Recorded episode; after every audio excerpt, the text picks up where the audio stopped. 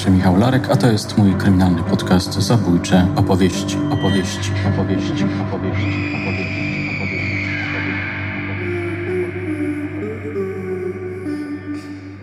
Drapieżnik w sutannie.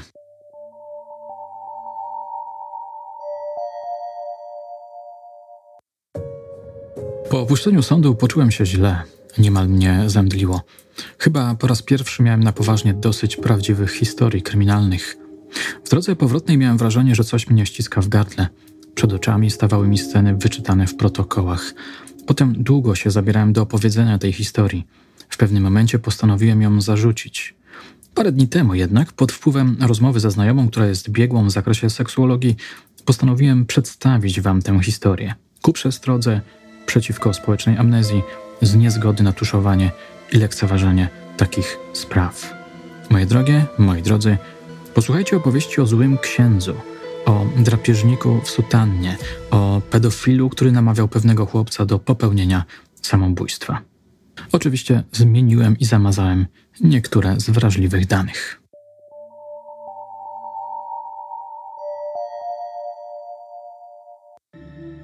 Oto komendę policji w pewnym miasteczku odwiedził mężczyzna, który zgłosił zaginięcie 15-letniego syna Witka. Wyraził przy tym przypuszczenie, że nastolatek mógł zostać pozbawiony wolności przez księdza Mariusza, proboszcza z pobliskiej parafii. Taka właśnie kwalifikacja czynu widnieje w notatce policyjnej. Za tego rodzaju czyn grozi od 3 miesięcy do 5 lat pozbawienia wolności. 10 dni temu syn wraz z kolegą Tomkiem pojechał pociągiem do miejscowości S, gdzie mieści się ta parafia opowiadał ojciec. Chłopcy służący do mszy jako ministranci pomagali zaprzyjaźnionemu duchownemu w różnych pracach przykościelnych. Witek do pewnego majowego dnia kontaktował się z ojcem codziennie. Dokładnie tego właśnie dnia wysłał SMS-a z informacją, że wyjeżdżają. Ojciec zrozumiał, że chodzi tu o powrót do domu. Ale Witek nie pojawił się w domu. Wysłał SMS-a o zaskakującej treści. Jest z księdzem w Pradze i wróci za dwa dni. Tak się jednak nie stało.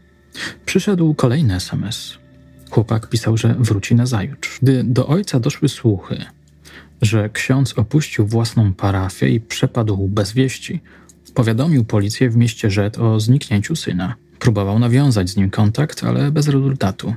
Od Tomka dowiedział się, że jakiś czas temu ksiądz przyjechał z nim samochodem do miasta Rzet. Wysadził Tomka, a Witka zabrał ze sobą. Dzisiaj, kontynuował ojciec, odebrałem SMS-a od nieznanego numeru o treści już jadę. Ale Witka wciąż nie ma. Swoje obawy związane z podejrzeniem pozbawienia wolności syna zaniepokojony mężczyzna opierał na pozyskanych informacjach o księdzu Mariuszu. Jakich? Otóż duchowny podobno leczył się psychiatrycznie, częstował chłopaków na plebanii środkami odurzającymi, no i ma skłonności homoseksualne oraz pedofilskie.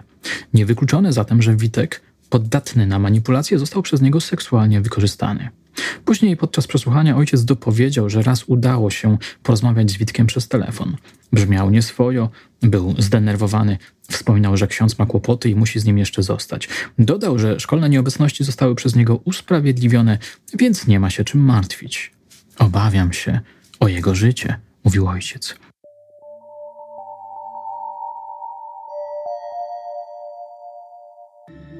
Parę dni wcześniej na łamach jednej z gazet pojawił się artykuł, którego tytuł brzmiał Gdzie jest ksiądz Mariusz? Okazało się, że ksiądz całkiem niedawno zniknął. Nie pojawił się na mszy świętej, więc zawiadomiono policję. Według funkcjonariuszy przeszukanie mieszkania nie przyniosło odpowiedzi, co stało się z księdzem. Nie znaleziono żadnej wskazówki dotyczącej aktualnego miejsca jego pobytu. Nie znaleziono również śladów włamania, które mogłyby sugerować, że na przykład ktoś go napadł. Nikt nic nie wie, ani mieszkańcy, ani duchowni, ani policja. Artykuł kończy się informacją, że niedawno znaleziono w pobliskiej miejscowości zwłoki księdza. Powiało zatem grozą. Jakieś dwa dni później w sieci pojawiła się informacja, że ksiądz Mariusz już nie wróci. Jeden z portali pisał, że ksiądz najprawdopodobniej zdezerterował. Takie właśnie słowo zostało użyte w artykule. Według redakcji duchowny miał zabrać ze sobą rzeczy osobiste oraz telefon. Włączył telefon, więc policja mogła go namierzyć. Kuria wysłała do miasteczka M nowego proboszcza. W artykule pojawia się również informacja, że księdzu towarzyszył 15-letni gimnazjalista. Puenta jest bardzo wymowna i wielce tajemnicza. Rozmowy z kolegami nie pozostawiają złudzeń, co się mogło stać. Portal jednak nie wyjaśnia, co się mogło stać. Zapowiada tylko kolejne informacje na ten temat. Informacja o zatrzymaniu księdza, za którym wysłano list gończy, pojawi się za parę tygodni.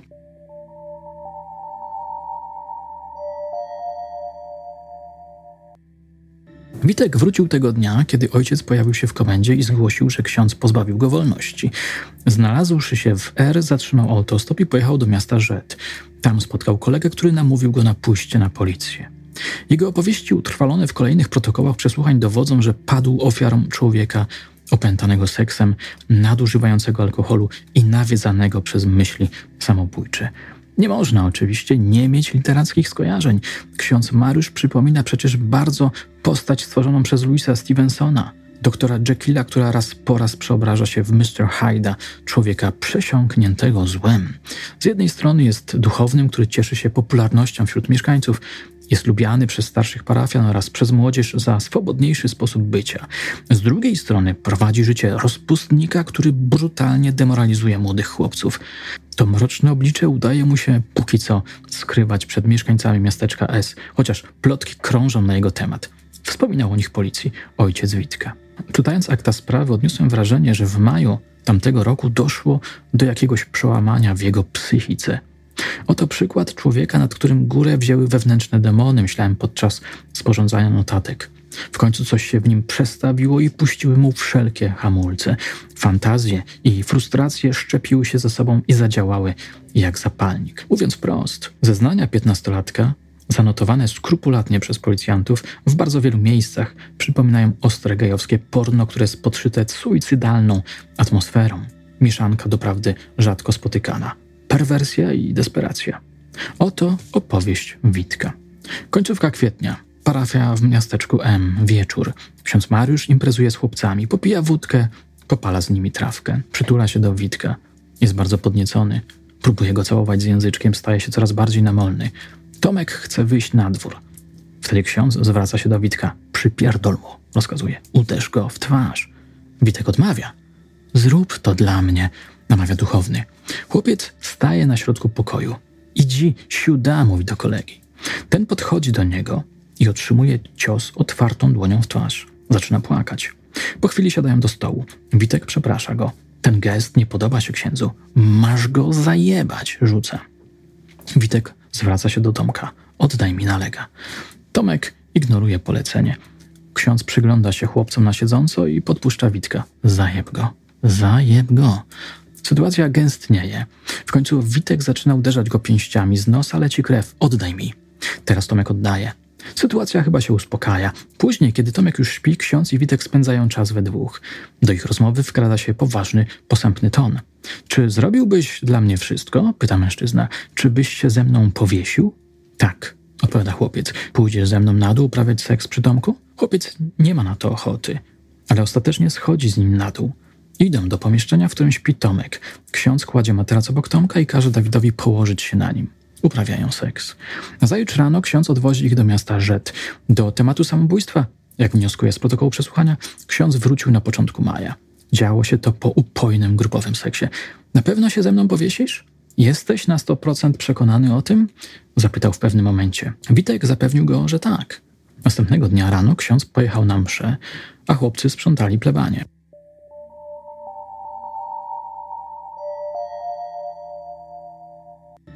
Kolejnego dnia rano ksiądz z Witkiem naradzali się, jak ma wyglądać ich powieszenie.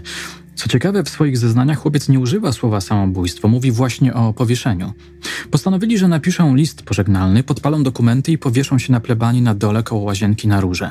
Świadkiem tej rozmowy był Tomek, który miał to uznać za żart. Po kolacji, gdy już zmierzchało, ksiądz, Witek i Tomek zebrali wszystkie parafialne dokumenty i ułożyli je na kubkę przed biurkiem.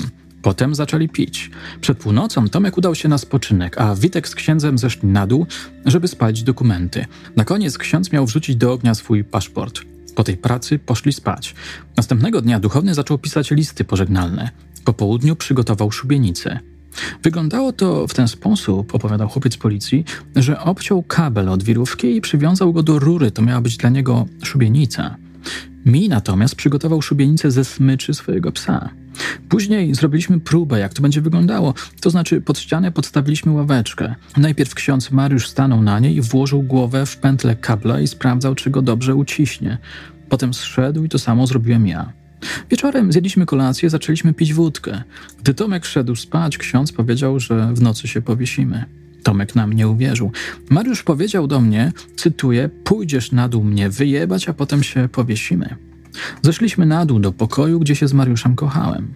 Po seksie Mariusz powiedział do mnie, że się prześpimy i zrobimy to rano o piątej. Kochankowie poszli spać. Obudzili się na zajutrz o siódmej rano. Ksiądz nalegał, żeby się powiesić. Witek nie zgodził się na to. Poszli na górę, wypili kawę. Obudził się Tomek. Po ósmej godzinie ksiądz oznajmił, że idzie się powiesić i wyszedł. Po chwili jednak wrócił, oznajmiając, że sam nie potrafi tego zrobić. Dodał, że odwiezie chłopców do miasteczka M. W czasie rozmowy ksiądz znów wrócił do tematu samobójstwa. Powiesisz się ze mną? Zagadnął Witka. Będzie mi łatwiej. Chłopiec zamyślił się. Tak, odparł po chwili. Powieszę się. Około dziewiątej we trójkę pojechali do miasta Rzet. Tomek wysiadł na stacji paliw. Ksiądz i Witek wrócili na parafię, zaczęli pić wódkę. Mężczyzna wyznał chłopcu, że ma raka i zostało mu tylko pół roku życia. Było to kłamstwo, ale Witek w nie uwierzył. Wspomniał też o biskupie, który chce go wyrzucić z parafii.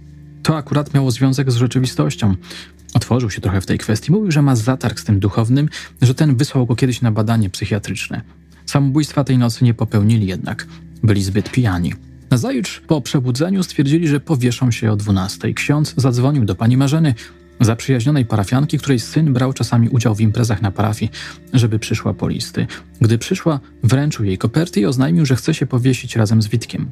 Kobieta rozpłakała się, poprosiła księdza, żeby tego nie robił. Gdy przyszedł jej mąż, wpadła na pewien pomysł. Ksiądz miałby odwieźć chłopca do domu, a sam się ukryć. Ksiądz przystał na to. Spakował się, pociął karty kredytowe. Kazał Witkowi połamać kartę SIM. Wsiedli do samochodu i ruszyli do miasteczka C. Mieli się zatrzymać w pensjonacie pod Delfinem. Na miejsce zajechali około 16. Ksiądz wynajął pokój. Potem poszli na obiad, a po obiedzie do sklepu po wódkę. Wróciwszy do pokoju, zaczęli pić, a potem uprawiali seks. Kolejny dzień spędzili na piciu i spacerowaniu nad jeziorem. Tym razem Witek odmówił seksu, choć ksiądz nalegał. W pewnym momencie ksiądz zadecydował, że powieszą się z poniedziałku na wtorek. Poniedziałek zaczęli od porannej masturbacji, potem zjedli śniadanie, wypili trochę wódki i poszli na spacer nad jezioro. Po kolacji ksiądz polecił chłopcu zadzwonić do ojca i powiedzieć mu, że ksiądz jest w trudnej sytuacji, że są u jego siostry w Pradze. Niech się nie martwi, wrócisz we wtorek rano. Chłopiec tak uczynił. Po rozmowie z jego ojcem wrócili do picia wódki, uprawiali seks, później postanowili, że powieszą się następnego dnia rano. Na zajutrz zjedli śniadanie i czekali, aż wybije południe. Przesunęli godzinę śmierci. Ksiądz zawiesił pasek Witka i swój na rurze od centralnego ogrzewania biegnącej przy suficie. Potem zaproponował, że napiją się alkoholu i zrobią to wieczorem. Koniec końców poszli nad jezioro. Po kolacji kupili wódkę i kontynuowali picie. Wieczorem ksiądz zwrócił się do chłopca. Powieś się. Mogę się powiesić, odparł chłopiec, po czym wszedł na łóżko, założył sobie pasek na szyję i zsunął nogi z łóżka. Zaczął się dusić, ale pozostawał przytomny. Widząc to, ksiądz wstał i uwolnił go od pętli. Na razie nie chcę, żebyś się wieszał, oznajmił i dodał. Poczekajmy. Zaczęli uprawiać seks. W środę po przebudzeniu się pili alkohol, a potem poszli nad jezioro. Tego dnia ksiądz zapłacił za pokój 200 zł, obiecując, że resztę dopłaci później. Musimy się powiesić w czwartek. Zwrócił się do swojego młodziutkiego towarzysza. Nie mam wyboru. Nie mamy czym zapłacić za nocleg. Zrobimy to rano. W czwartek poszli na śniadanie, tym razem na trzeźwo. O godzinie dziesiątej ksiądz kazał Witkowi powiesić się. Chłopiec posłusznie wszedł na łóżko i założył sobie pętlę z paska na szyję. Zabrakło mu jednak odwagi, żeby wykonać kolejny krok. Znowu zrezygnowali z samobójstwa. Postanowili się napić, ale nie mieli już funduszy na alkohol. Wpadli na pomysł, żeby sprzedać radio samochodowe. Pojechali do miasta B. W tamtejszym Lombardzie zastawili radio za 150 zł. Wrócili do pensjonatu. Ksiądz dopłacił zaległe 50 zł. Wieczorem poszli na kolację. W drodze powrotnej kupili wódkę i papierosy. Gdy wrócili do pokoju, duchowny zaproponował seks, ale Witek nie miał na to ochoty. Mężczyzna był bardzo niepocieszony i natarczywy. Chodź, bo cię zajebie, powiedział. Chłopiec jednak nie uległ. Poprzestali na alkoholu, w końcu zasnęli. Następnego dnia obudzili się o ósmej rano, upili trochę wódki i poszli na śniadanie. Po posiłku sięgnęli po butelkę. Powieś się, powiedział ksiądz. Nie chcę się wieszać. Mężczyzna zamyślił się. Jeżeli chcemy dalej żyć, stwierdził, musimy coś wymyślić. Po tych słowach przedstawił swój plan. Ty weźmiesz torby i pójdziesz do samochodu, a ja zejdę do właścicielki i powiem jej, że przejedziemy się na spacer. Tak też zrobili. Usadowiwszy się w aucie, ruszyli w stronę miasta. W czasie jazdy ksiądz włączył komórkę. Twój tata przysłał SMS-a, odezwał się i zapytał. Chcesz wracać do domu? Witek odparł po chwili. Chcę. Jeśli chcesz, to odwiozę cię do R, a tam złapisz stopa. Gdy zbliżali się do R, ksiądz powiedział, chyba nie bez pewnego żalu. Myślałem, że zostaniesz ze mną do końca. Ale nie gniewam się na ciebie. Przed rozstaniem powiedział, że pojedzie do znajomych. A jak się nie uda u nich, to powiesi się gdzieś w lesie. Lakonicznie mówił o swoich dalszych planach. Witek wysiadł parę kilometrów za R. Złapał autostop i w ten sposób dotarł do miasteczka Rzet. Gdy szedł ulicą, spotkał kolegę. Zaczęli rozmawiać. Zgłoś to na policję, rzucił kolega. Witek posłuchał i skierował się w stronę komendy. Końcówka protokołu przynosi poruszający zwrot akcji. Chcę dodać, że dwa lata temu zostałem pierwszy raz wykorzystany seksualnie przez GC, prezesa ministrantów. W dniu dzisiejszym nie chcę o tym mówić z uwagi na późną porę. To wszystko.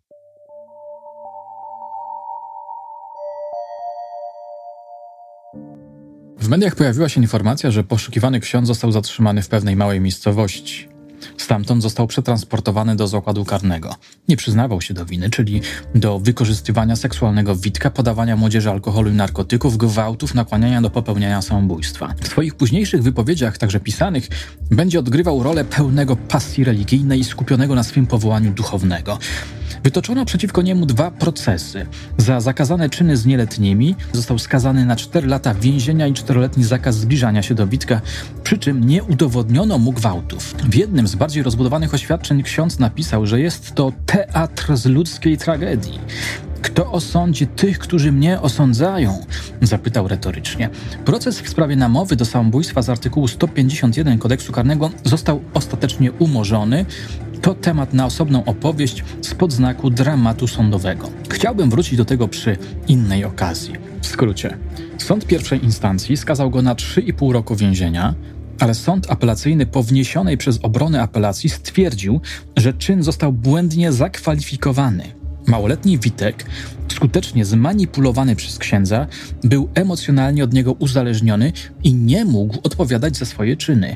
Jak to napisał jeden z ekspertów w swoim komentarzu, nie mógł być przedmiotem czynności wykonawczej. Według znajomego prawnika, prokurator oskarżający księdza Mariusza powinien na początku postawić zarzut usiłowania zabójstwa, a potem, gdy obrona wniosła apelację, powinien zrobić to samo, wnosząc o zmianę kwalifikacji czynu na usiłowanie zabójstwa właśnie. Niestety, na skutek bierności obrony, Sąd apelacyjny nie mógł zasądzić surowszej kary.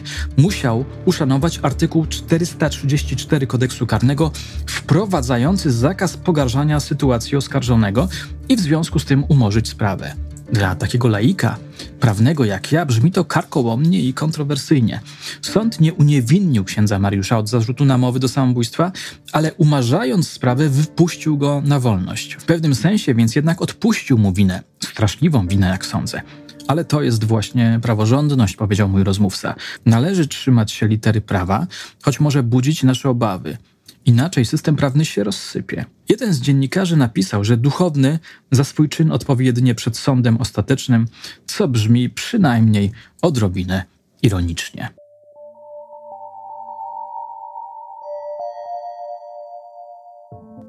W jednej z ekspertyz znalazłem opinię, że ksiądz Mariusz ma osobowość nieprawidłową, z niedokształconą uczuciowością wyższą, egocentryzmem, obniżonym krytycyzmem i wysoką samooceną, a także skłonnościami do autodestrukcji, nieumiejętnością tworzenia i utrzymywania prawidłowych relacji z otoczeniem. Ładny materiał na księdza, prawda? Czy w ogóle opiekuna dzieci i młodzieży oraz pasterza dorosłych. Czyli można sądzić, że ksiądz, chyba już były ksiądz, nie ma sobie nic do zarzucenia. Zapewne wyparł ze swojej świadomości zło, które wyrządzał innym, szczególnie 15-letniemu Witkowi, który na skutek opisanych tutaj wydarzeń miał poważne problemy emocjonalne. Chyba, że się mylę i ten człowiek w końcu uzmysłowił sobie, jakie zło wyrządził bliźniemu. Co ciekawe, biegły nie stwierdził u oskarżonego dewiacji seksualnej. Jego czyny seksualne nie miały charakteru pedofilskiego, ponieważ Witek był wtedy prawdopodobnie w okresie dojrzewania. Jego ciało nie było już ciałem dziecka.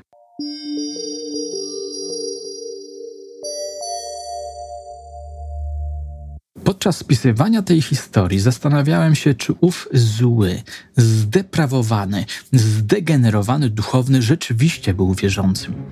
A jeśli tak, to w jaki sposób tłumaczył Bogu swoje grzeszne, przestępcze, obrzydliwe czyny? Oczywiście pojawia się pytanie, jak w ogóle można nosić sutannę i jednocześnie grasować jako drapieżnik seksualny? Jak można to łączyć? Jak doskonale wiemy, można to swobodnie łączyć, ale zawsze pojawia się to pytanie, jak i jeszcze jak bardzo pokręconą psychikę trzeba mieć. Ostatnio skończyłem czytać książkę Briana Mastersa pod tytułem Zło, które czynią ludzie, od świętych do seryjnych morderców, badając naturę dobra i zła. Ta znakomita książka, niepozbawiona osobistych i poruszających wyznań, kończy się czymś w rodzaju manifestu moralnego. Kim jest dobry człowiek? Musi wykazywać się jedną cechą czujnością. Czułki moralne, pisze Masters, muszą być żywe i chłonne, oczy otwarte, umysł wolny i nieobciążony. Dobry człowiek jest cały czas uważny, w ostatnim akapicie autor odwołuje się do ojca Johna Arnolda, który uzmysławia, że bycie chrześcijaniem wymaga intensywnej uwagi i ciężkiej pracy. I oczywiście dodam od siebie, nie chodzi tu o uwagę, którą obracamy przeciwko innym ludziom. I nie chodzi o pracę żmudną, polegającą na potępianiu innych, którzy się od nas różnią, tylko o uwagę, z którą przyglądamy się sobie, chcąc sprawdzić, czy nie ranimy bliźnich. A to jest zasadnicza różnica dla niektórych nie do pojęcia, prawda? Jeśli zainteresował Was ten materiał, dajcie łapkę w górę, skomentujcie go, udostępnijcie. Do usłyszenia już niebawem.